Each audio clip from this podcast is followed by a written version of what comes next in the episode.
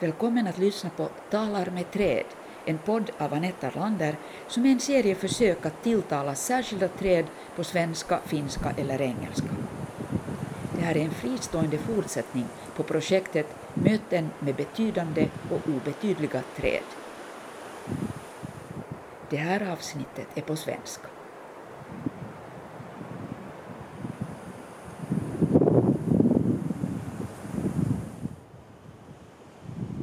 Kära tall. Vad roligt att se dig igen efter en så lång paus. Vi träffades senast i slutet av februari och då var hela stranden täckt med snö. Nu lyser sanden i solen.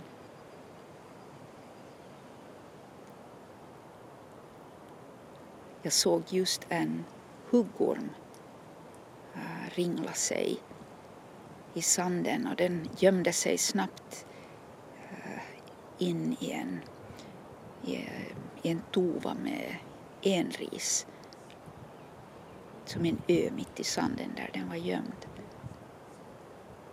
Jag väntade en stund för att se om den skulle komma ut från andra sidan men nej, den stannade där för den ville inte ha med mig att göra.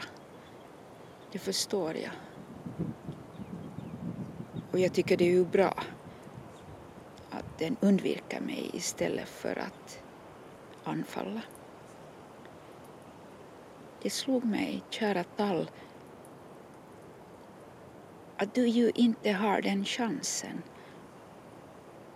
Jag kommer till dig och sätter mig på din stam och är jätteglad att se dig.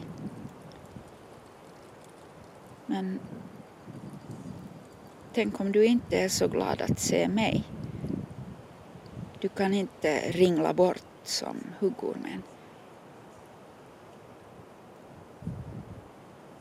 Man ska kanske inte jämföra olika sätt att reagera. Du har ju din tjocka bark som skyddar dig. Det är som att eh,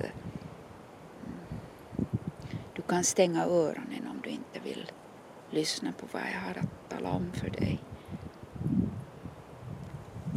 Jag, jag läste eller, eller bläddrade i en artikel nyligen som handlade om tallar. Och det var en vetenskaplig text som analyserar eh, olika tallarters eh, utveckling i historien eller snarare förhistorisk geologisk tid.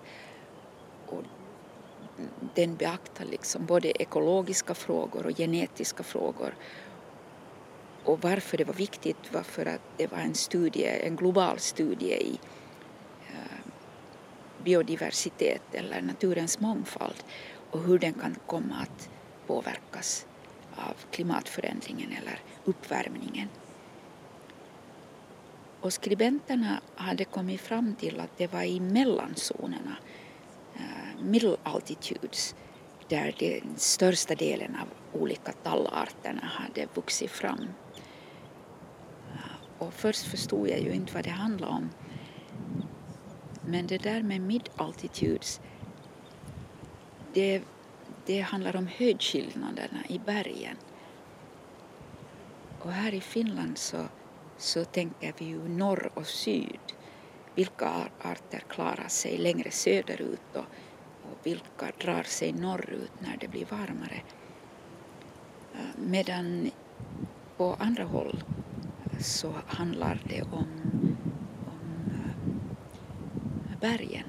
Så att det som hos oss växer norrut, det växer högre upp i bergen det hade jag ju inte tänkt på. Men det spännande ur din synvinkel, eller som varför jag berättar det här åt dig, är att, att det visar sig att tallar växer överallt på jordklotet, på alla håll och i många, många olika arter. Och det, ni har funnits här länge, väldigt länge. Jag trodde ju att det var de stora sibiriska skogarna och, och kanadensiska skogarna kanske som som innehöll mest tall men Men det finns tall i Australien och Afrika. Överallt finns det tallar av olika slag. Jag, jag har förstått, eller åtminstone inbillat mig att alla tallar som lever i Finland hör till samma art. Men det kan ju hända att det finns eh, lokala varianter av något slag. Det, det har jag inte tagit reda på. Kanske det finns en speciell Örö-variant. No, det här är ett typiskt mänskligt sätt att tänka på saker, att klassificera och namnge och det kanske inte är det viktigaste. Men jag tillbringade hela april månad uppe i Karlö, Hailuoto, högt uppe i Bottniska viken. Och där är det ju fullt med tallar också. Delvis är de annorlunda men sen har de också äh, tallar som de kallar för tarri som är ett slags martallar fast gamla och tjocka. Men i princip är det också samma art av tall kan jag tänka mig. Ni är ett stort släkte. Men jag vet inte om det är viktigt för dig här nu.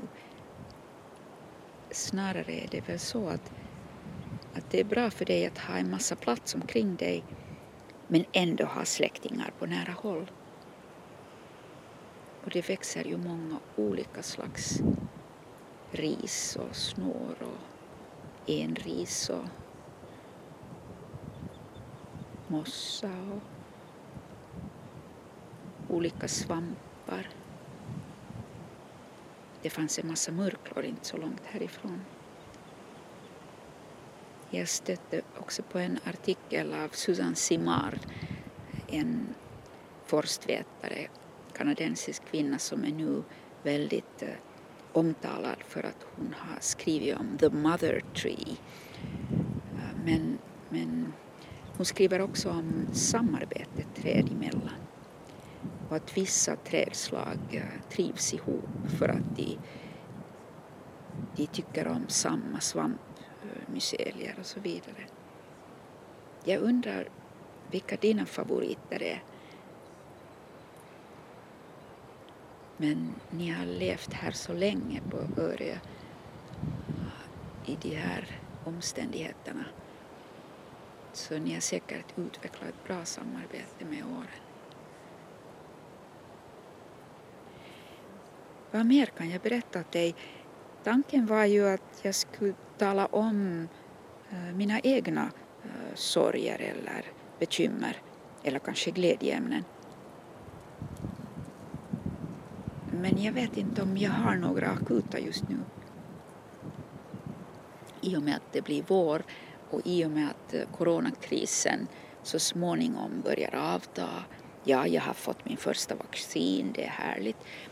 Och i och med att, eh, mm, ja, att ljuset har återvänt och värmen också återvänder så småningom så, så blir vi ju alla mer optimistiska och glada och fulla av hopp.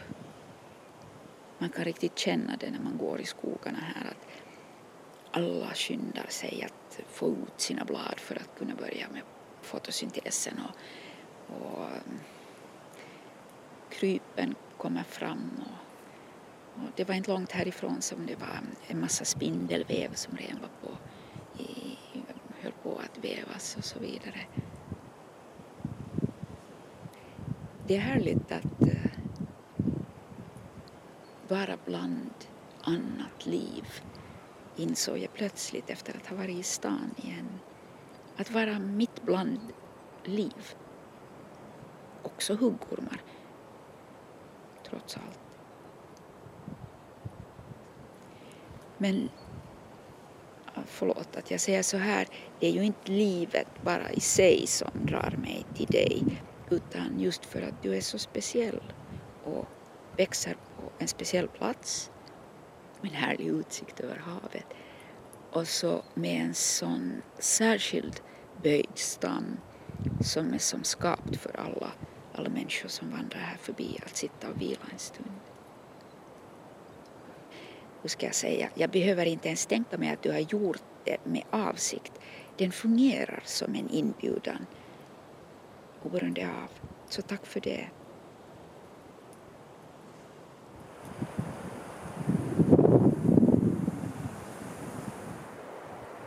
Det här var ett avsnitt ur podden Talar med träd.